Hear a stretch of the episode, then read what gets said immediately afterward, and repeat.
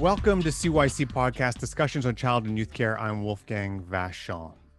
For much of this year, Salvatore, Shanice, Vivian, Chris, and I have been focusing on people from or currently in the child welfare system.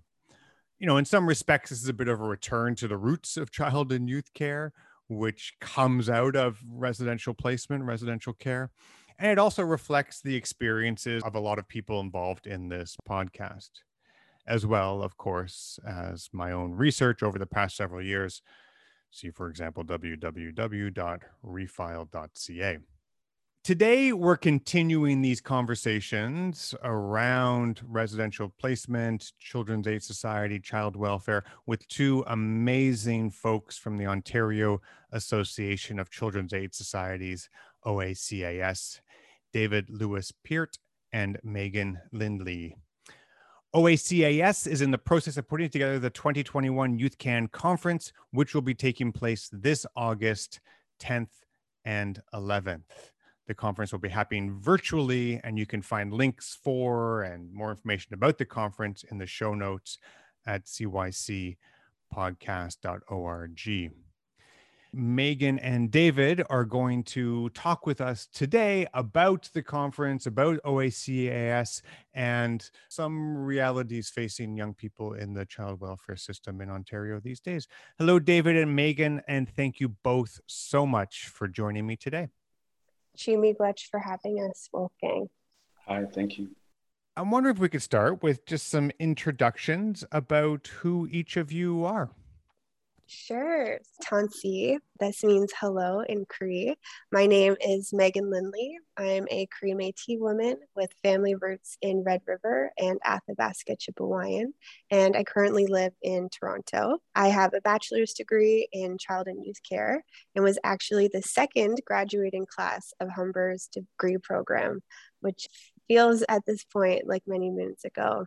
I also completed my master's of social work at U of T with a specialty in social justice and diversity. My specialization and area of concentration during my graduate work focused on the intersectionality between mental health, social determinants of health, and the overrepresentation of marginalized populations in the child welfare and criminal justice systems. Um, particularly, I, I, was really focused on using an Indigenous knowledge and anti colonial, anti Black racism framework in all of my work, practice, and research. Um, I also have both personal and professional experience with the child welfare and mental health systems. I have over eight years of frontline experience in social services, child welfare, criminal justice, and the mental health fields. For example, working at the George Hull Center in residential treatment, with CAMH and CMHA in court mandated treatment, and most recently at Justice for Children and Youth uh, before finding my way to the OACAS. For listeners, I taught Megan those many moons ago that she spoke about, um, and you've certainly done huge amount since then. It's amazing to to reconnect, and uh, and congratulations on all that incredible, exciting work. And I I look forward to hearing. Uh, your perspectives coming out of those those experiences in our conversation today. And David, would you introduce yourself for us, please? Yeah, my name is David. I too live in Toronto.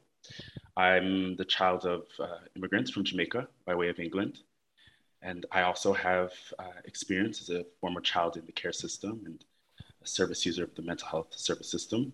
I spent the last decade and more working in frontline social services and mental health. And most recently have worked as a corporate trainer and as a child and youth care and social service work lecturer at local colleges here in, in Toronto, and as a consultant doing work around equity and diversity. My background, uh, I received a degree from York where my focus of research was on community interventions in Black youth. I hold a diploma in human services counseling with a specialization in mental health and a postgraduate in mediation and alternative dispute resolution. And I'm currently a master's student in social work with a focus on trauma at the University of Toronto. You should be leading and conducting this interview with the experience that the two of you have. That's amazing. And I, I think the OACAS is super fortunate to to have both of you. So thank you for taking the time today to have this conversation. So each of you do work at the Ontario Association of Children's Aid Societies, and there are a variety of these sorts of structures around the world. But perhaps you could start by letting us know what does the OACAS, what it is, and what it does. Yeah, great question. So there are actually 51 mandated children's aid societies. We'll probably refer to them as CAS moving forward, and Indigenous child and family well-being agencies in Ontario. And so OACAS is an association that represents 50 of those member organizations. For over 100 years, OACAS has served its members, the community, the public, and the government in a variety of different ways. For example, these services have included the promotion of child welfare issues, government relations, advocacy, policy development, communications, research and special projects. Of course, there's member support, quality assurance in child welfare practice, and training for protection workers and also for caregivers as well throughout the province. And so OACAS works with the member agencies, communities, and the government. We work really closely, particularly the Ministry of Children, Community, and Social Services, Ministry of Education and Health to bring positive change to child welfare services. We're both part of a new division within OACAS it's called Practice Transformation and led by our team's director, Iona Sky. Our work collectively is to respond to the significant moment that I think we all recognize that we're in in child welfare across the province in ways that are new and innovative and meaningful uh, for the betterment of children and youth in the care system. Megan and I are part of the youth services portfolio, and in our role, we oversee all things youth focused for the association and the province in tandem with other team members and other stakeholders, our work is meant to sort of elevate and embed the voices of children and youth in all aspects of child welfare work across the province. David, because we have listeners from all over the world and not everyone stays abreast of what's happening in Ontario or in Canada, you, you talk about this being a significant moment. What is significant about this at this moment in time? So there's been a lot of changes, a lot of realizations over the last uh, decade or more on the somewhat harmful impacts of the child welfare system on particular communities, Indigenous, First Nations communities, and Black uh, children and youth and families. And so there's been a lot of attention given to making some redress around some of that. And in particular, in the provinces, this movement, uh, Journey Towards Zero, the aim of which is to move away from sort of model that's been in operation for the last quite some time uh, towards supporting families and being able to care for their children and youth in ways that are helpful and less reliance on the, the child welfare system as a, as a system of support. I received an email last night from a colleague of mine who does a lot of work out on the the West Coast around child welfare.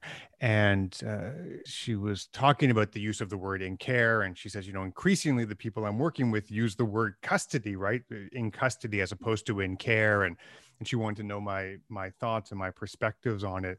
And uh, I, th- I, think for me that it really opens up exactly what you're speaking about in this moment right what is the experience how has you know the government the church you know other stakeholders been implemented in in the removal of children? Is it a uh, is it a custodian relationship? Is it a care relationship? Is it a um, you know a mutual relationship? You know what what are all the complex nuances? And and i think both of your your work and your research um, both david and megan you, you know you speak to so many of these intersecting um, elements and the complicated nature of this this work in the child welfare system each of you are currently working on um, a project called youth can uh, and and I wonder if you could, uh, as part of your youth-based initiatives, youth-led work, and I wonder if you could tell us what what Youth Can is. Definitely.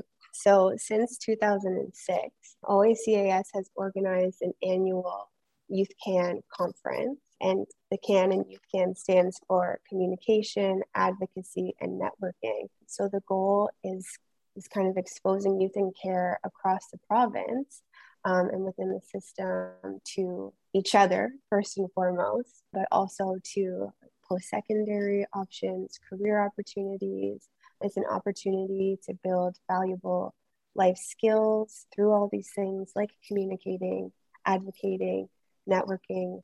Um, the opportunities and exposure to all of this also provides um, significant supports to youth, especially during the pandemic. And you know, we're going to talk, I'm sure, some more about isolation in particular, but also an opportunity for them to come together and discuss with one another the systemic barriers or some of the challenges that they're facing, and also to focus on, you know, their their stories of thriving and positivity and, and making sure that we're building community for them. Nice. What's additionally unique about the Youth Can Conference is this emphasis on the young people themselves. Youth with lived experience in the care system, uh, whether they lived in foster homes or group homes or were part of kinship care, they collaborate with us and other OACAS staff, uh, as well as our Youth for Change Steering Committee to plan, coordinate, and execute the, the conference. And so they're really in the mix and the mire with us as we get uh, this conference underway. Nice. So, so important, I think. You know, Megan used the the term, you know, how young people can thrive. And that's actually sort of the the mm. theme of this year's conference, right? It's beyond survive, thrive. There's a there's a particular explicit focus on this idea of, of health and, and well-being. Why was that particular topic chosen? Yeah, so there's a little bit of a, a context story to it. When David and I first joined uh, OACAS, there was a project that was being worked on called Take Five, which has turned into a virtual online space that was built again with First Voice youth advocates. I think at this point, our roster is like over 30 plus community organizations across the province. But we really wanted to build an interactive space that focused specifically on reducing mental health risk and isolation for children and youth in care during COVID 19 and beyond. And so initially we were thinking how can we maybe work in the themes of Take Five um, into the conference. And with our youth planning committee, we were kind of thinking, oh, there's a lot of different stuff happening in Take Five. Maybe it's better to pick one thing and, and do it really well. So between our youth advisors and, and what we've just been hearing overall is that mental health and isolation has been a real thing, especially during this pandemic and especially for children and youth in in front care. It was hard enough before a pandemic. Add that on, and it's definitely something that needs to be at the top of the priority list. And so, where the the title itself came from is that I was thinking out loud with David one day, like, what rhymes with take five? Um, and I was like, survive, thrive. And I was like, hold on, wait, no, maybe there's something something to that, because the narrative during this whole pandemic, I think for all of us has been surviving, right? Like, how do we get through this uh, and look forward to our post pandemic life um, and recognizing and realizing that for many children who are navigating the child welfare system, that idea of survival is an everyday thing with or without a pandemic. Um, that we're often focused on getting to the next day.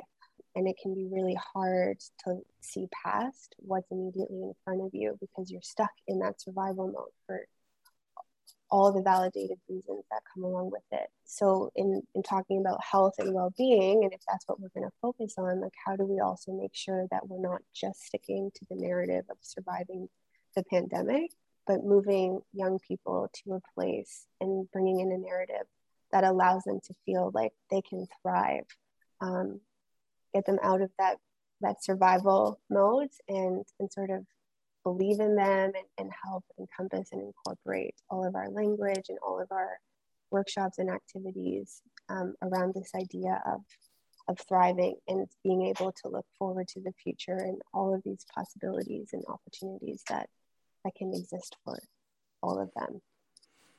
I, I so appreciate that that answer. I mean, so frequently we speak about young people in the child welfare system. We look at the deficits and the problems and all the the issues and the concerns which are so important and so legitimate and and rarely do we even consider the idea of, of thriving and excelling um, and and those sorts of frames right? It's about getting through or managing or mm-hmm. you know we we use this this language which is really just about you know crawling to the end point as opposed to that sense of success. So i, I really really appreciate that. David what are some of the ways that we can create thriving in young people? How can we foster that health either as young people currently in the the system or as those supporting them? I've thought about this question as someone having had been in care and, and a number of my friends in my life right now are, are, also formally in care and we've had conversations really informally about how did we how did we make it through mm. and not only survive but but thrive and, and do well in some in some ways. First and foremost finding mentors you know, for, mm. for young people in care, identifying mentors, building relationships, strong relationships with peers. And this can be both inside and outside of care, building strong relationships with peers who represent the best in you and for you, making alone time, which can be hard, especially if you're in a foster care or group care, but finding alone time to explore the things that bring you joy, interests, hobbies, taking time to really give thought to and vision for your life beyond care, which can be really difficult when you're in the midst of it, to think about well, what would life look like after I leave here. But I find um, me and my friends have found that we all sort of visioned, you know, we all gave thought to um, our time out of care and, and saw things for ourselves and dreamt for ourselves. And so that's important. And then lastly, I think utilizing the supports that care does provide and, and and some of that was things like access to mental health supports, which was really instrumental for me. And I know a number of, of my friends. Funding and bursaries and scholarships that are available to young people in care, children, youth in care, the kinds of transition supports that are available to help youth who are exiting out uh, get access to employment and stable housing. It's really utilizing that. And then for folks who are supporting young people in the care system, show up, show up, mm-hmm. follow through. That's huge. I, I, know that that's something that I heard uh, said time and again in some of my, my research in past. Follow through being really significant and, and consistency. Being honest, being transparent, being able to be clear on what you're able to do and not able to do, recognizing that, especially if you are a service provider, that your relationships are really contextual and temporary. So being really transparent and honest with what you're able to do as a, as a support person and then, of course, being compassionate in that relationship. You know, oftentimes, young people who are in the care system have gone through a lot before and during their time in care. And that can show up in a lot of ways that can be really challenging for other people to be in relationship with. And so compassion and grace are, are super important and key. And it shows that those young people, it shows and demonstrates to those young people that that they can trust you, right? That you can hold me even in my mess. And I think that's that's important post this in like classes. that list is so great. I, just out of curiosity, each of you, do you think you found adults in your lives who, or in particular, professional paid adults who who showed up, who followed through, who were honest, transparent, and compassionate in your time in the child welfare system? I think for me, on the professional level, that was something that was um, missing. And mm. that was part of my motivation in, in wanting to go into this kind of work. I think in the non traditional way, I tried to find what David's talking about with mentors and, and having, you know, strong adults to, to sort of look up to. But that relational piece both personal relationships and professional relationships were a bit of a struggle for me when I was a young person. And like reflecting now as an adult, absolutely part of that was my own my own walls that were up. I just didn't really want anyone to get close to me because I was so worried that that, that also meant I was vulnerable to them leaving and, and it would hurt more if I cared. Those are some interesting things that I reflect on that maybe it, it could have also been that I was creating those barriers to finding caring adults in my life because I was just so worried and hesitant to get there. But, you know, also recognizing the accountability on on the professionals end that the consistency and the showing up and the following through, even when I was really hard to be around or maybe missing. Hmm. I can relate to some of what you're offering, Megan, around the walls. Mm. And I mm. think that that's common, right? For a lot of young people within the care system is, is the walls and the difficulty around trust. Many of us have had our trust broken many times by people who are meant to uh, take care of us, uh, sometimes our very own families. And so that's, that's huge. I think where maybe our roads diverge is that I, care was really helpful for me. You know, I, I share with people often that as we're in this moment of, of reassessing the, the value and the impact of the child welfare system, that I actually saw and uh, received the benefits of being in care. You know, I'm not an abolitionist of the care system in the least. I had some really amazing professionals show up for me. You know, folks to, with whom that I, I still have relationship to this day. I think about Karen, you know, who saw this angry, sullen, fat little black kid and told him to sit down and taught me to meditate.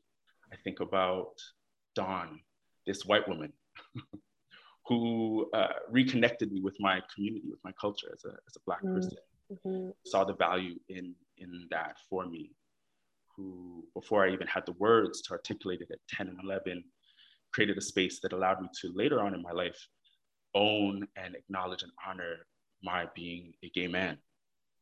I think about Nicola, who I'm still in relationship with to this day, who um, showed me that it was okay to like laugh and to find joy, that it didn't have to be just a custodial relationship. You know, it wasn't, didn't have to feel like prison, that it, I could find moments uh, of, joy in there.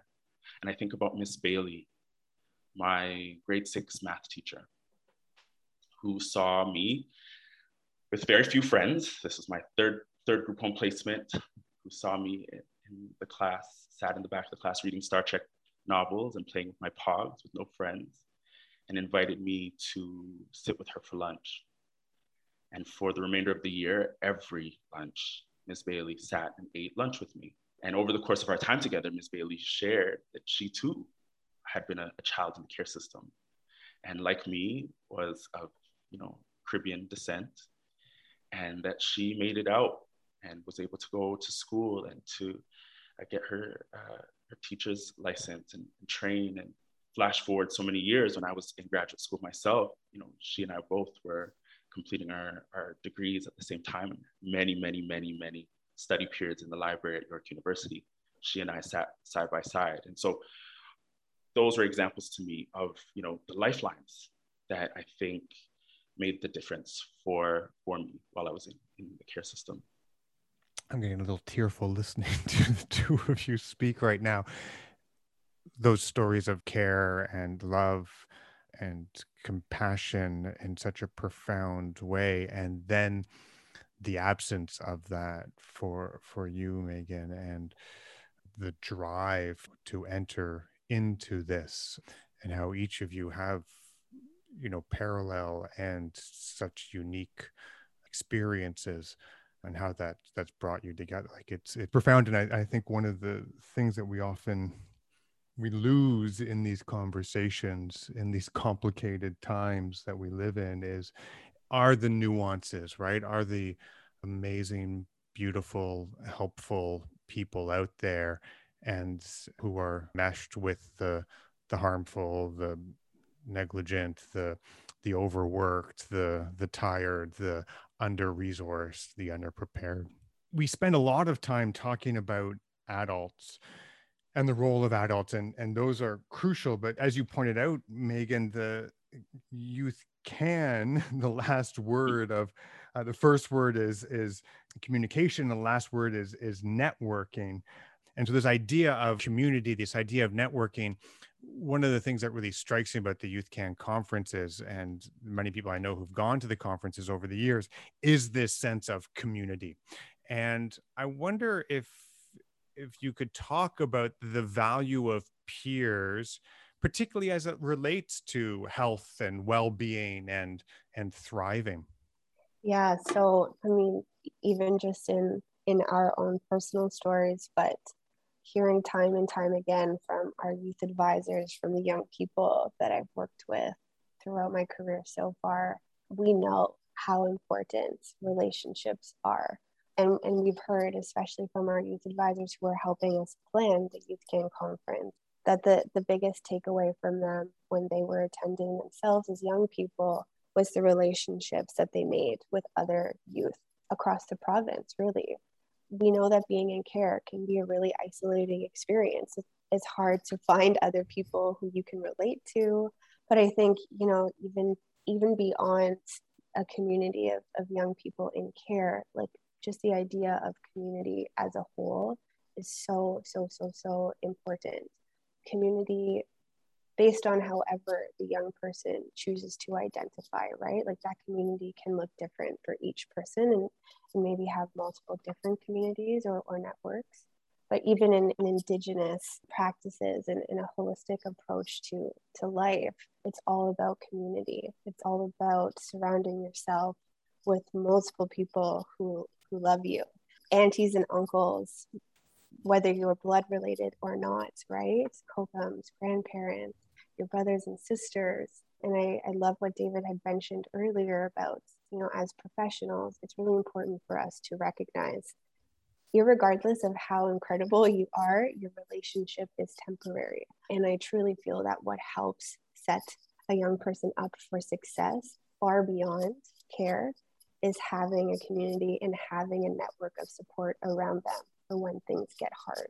And so I think, you know, the idea of having peers is incredibly important. David and I even had a focus group yesterday where we were talking to young people who identify within the LGBTQS plus community and talking about rights and, and what could have potentially made their experience a little bit easier and more positive. And everybody offered up having peer support groups when they first entered care and being able to talk to other young people who were either in care or had previously been in care and so the evidence and the research is there, and we need to start being able to, to really hone in on that, decolonize our minds, decolonize our approach to all of this work, step away from like the professionals knowing best and recognizing that there are people within these young people's lives and far beyond the institutionalized piece of child welfare that are ultimately going to carry these young people forward into that place of thriving, we hope. Mm-hmm. There's some really good examples of that that are happening in, at least in our networks. You know, uh, some of our young people that are connected to the work around Youth Can are also part of other projects. One of which is the Cheers program, which people may or may not be familiar with. Mm-hmm. The Cheers program is a peer mentorship program with an emphasis on Black Black children and youth, started by former youth in care and, and social worker, uh, Anaya Fares, and is run out through Parkdale Queen West Community Health Center. And a lot of their work is focused on, again, yeah, identifying mentors in community to work with Black youth and children in care to give them some kind of hope and inspiration and, and let, allow them to feel connected to something larger than themselves. And, and so that's just one example. And we know that one of our young people on our advisory is, is connected to that, and she's done some great work. Project Outsiders, her her project um, across the province. And so, yeah, there are examples of, of peer uh, focused work that's being done in really intentional ways. And so I wanted to at least note that. Yeah, thank you, David. Absolutely. Um, you know, Project Outsiders. Um, many of the listeners might be familiar with this um, that project. You know, we hosted Shanice's podcast on this on this platform uh, starting in January, so you can go back and listen to just some incredible conversations with young people who have that lived experience, talking to other young people or not so young people with that lived experience, and it really shows the value from from when I listen to those about. Um, about peers um, and and uh, for listeners who are interested i also did a, a conversation with anaya several years ago now um, so you can if you search cheers in the search engine of the the podcast you'll be able to uh, hear my conversation with her uh, as well as another conversation i had with uh, the foster mother who um, who uh, anaya lived with for for many years. Uh, David, you, you um, when you when you bring up Shanice and and you Project Outsiders and Anaya and Cheers, really what you're talking about are are other young people in the care system supporting young people in the care system. And you and you you talked about conversations with your with your peers who were also involved in the child welfare system or who have placement experience um, and reflecting. And i'm i'm wondering while in inside the child welfare system while going through that you know recognizing multiple placements recognizing um, you know some people are in group homes some people are in foster homes some people you know have one placement some people have you know a dozen placements. How can those in care support other people in care while they're in care I, I think it's comparable to the, what I offered up earlier, being consistent and showing up for, you know, I think sometimes, and Megan's touched on this, the first thing that I think is broken down for young people who move through the care system is the ability to create healthy and long-standing relationships. And so, uh, as young people in the care system, you have to be intentional about building and creating and sustaining relationships. And so, extending yourself to other people I know that I gave examples earlier about my relationships and, and continuing relationships with, with folks that I had moved through the care system with. I had to be really intentful about that. I had to be very, very intentful about that. And we were lifelines for each other, you know, and we were able to, to share experiences, good, bad, and in between, be honest with each other, you know, listen with that compassion and, and grace that I talked about. And so those are just the ways, being a good, solid friend, which might seem a given, but uh, for many of us who've moved through those kinds of systems and who come out of homes or environments that were not super helpful or, you know, at best and at worst, very harmful and violent, sometimes what's broken down is our ability to do that building work, relationship sustaining work. And so that's my roundabout offering is be intentful and build those meaningful relationships. Be an ear you know, and, and ask for an ear when you need it and sustain those relationships and maintain those even mm-hmm. after you've transitioned out of, of the care system. I'm curious, what about people who are not from the care system? So, you know, peers who one meets in in elementary school or high school or the, at the community center because that's where the that's the programming that the that the foster home offers. How might people outside of the care system support young people who are currently in the child welfare system. Any thoughts on that from either of you? David, do you want to tackle this one? and if you don't, that's that's totally totally cool too, right? You can just say, I don't know, someone someone you should get somebody else on to answer this question, and that that's totally fine as well. I was, I was just curious if you had any thoughts on that. So I remember early into my time in care, and I, I spent over uh, four and a half years in the care system from adolescence into my teens. I remember early days really having not super great relationships with folks out of care. You know, I had made friends in school, and uh, over time, they would come to learn where I lived, and it became something to make fun of on the playground. And, you know, I, I experienced bullying as a result of it. And I remember at some point in my journey, I, I began lying mm. about where I lived mm-hmm.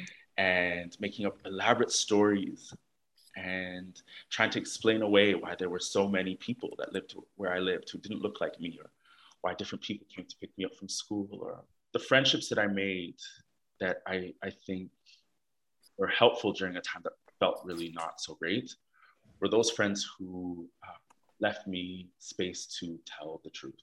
Mm and who stuck around even after I told the truth, and who didn't uh, make me feel less than because the environment that I was coming out of looked different than the homes that they were coming out of, and who didn't uh, treat me with kids' gloves, because I think that that can be equally as damaging when people sort of pity you or pander to you, but who, who made me feel like I was just another friend who just happened to have a different story you know the offering for for those folks who are not in care those young people who are not in care who are supporting friends who are be you you know, and, and treat the, the friend that you have that's in the care system as if they were like anyone else. Um, recognizing, however, that unlike others, some of our lives and our stories are just a little different um, and a little more challenging, but that they don't need to necessarily alter and accommodate us in any kind of particular way, but just acknowledge, oh, you know, mom and dad aren't, aren't at home. Oh, you know, your story just looks a bit different. Mm-hmm. And it's not your story to share with other people.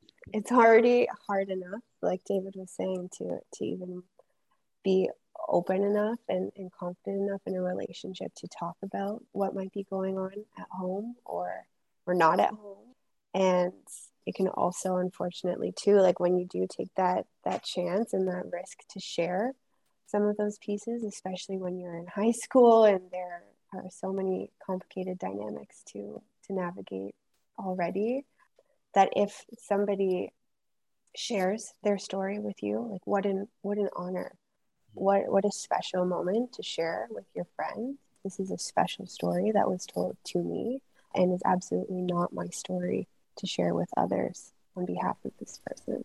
Such a crucial crucial point, right? It goes back to that idea that David talked about earlier around trust and uh, honesty and how do you build that Thank you both for that. As we move towards wrapping up this conversation, I, I want to talk a little bit more about the about the conference and, and sort of end on that. But before I do, I wonder if you could talk a little bit what the experience has been like. Megan, you talked earlier about isolation, but during COVID, you know, I know lots of staff, for example, who, you know, there was an outbreak and all of a sudden they're they're living in the group home for a week or two week shifts and and so the there's been all kinds of disruptions young people who refuse to stay and who leave and who are kicked out or who have to go to isolation and uh, in their rooms and just all the ripples of that i wonder if either of you could talk a little bit about what has been the impact of of covid on those in the in the child welfare system here in ontario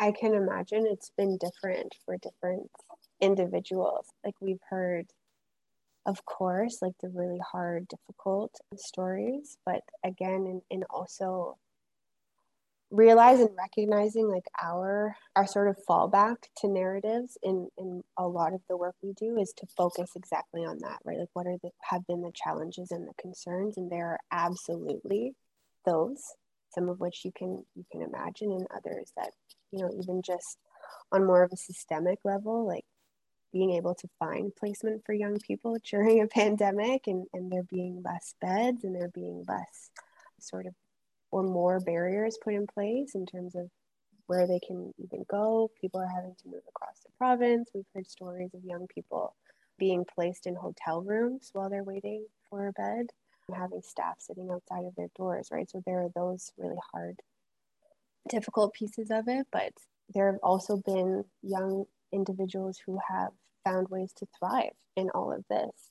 Young people who were feeling anxious about going to school in person, who were dealing with a lot of truancy, um, who are now thriving and doing really well with their online classes, who are finding new ways of, of connecting with people and, and making friends online. And so I think there are, of course, things that people are missing, but there are also positives that for some people have come out of all of this.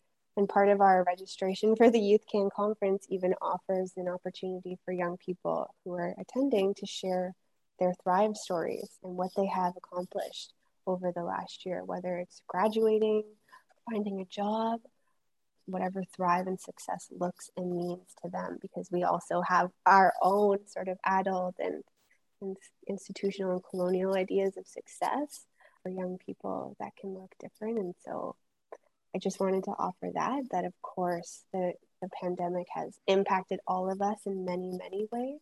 There are hard pieces to all of it. And let's also make sure we're, we're reminding ourselves to find those examples of, of, of positivity for the young people too, because they deserve to have light shone on that as well.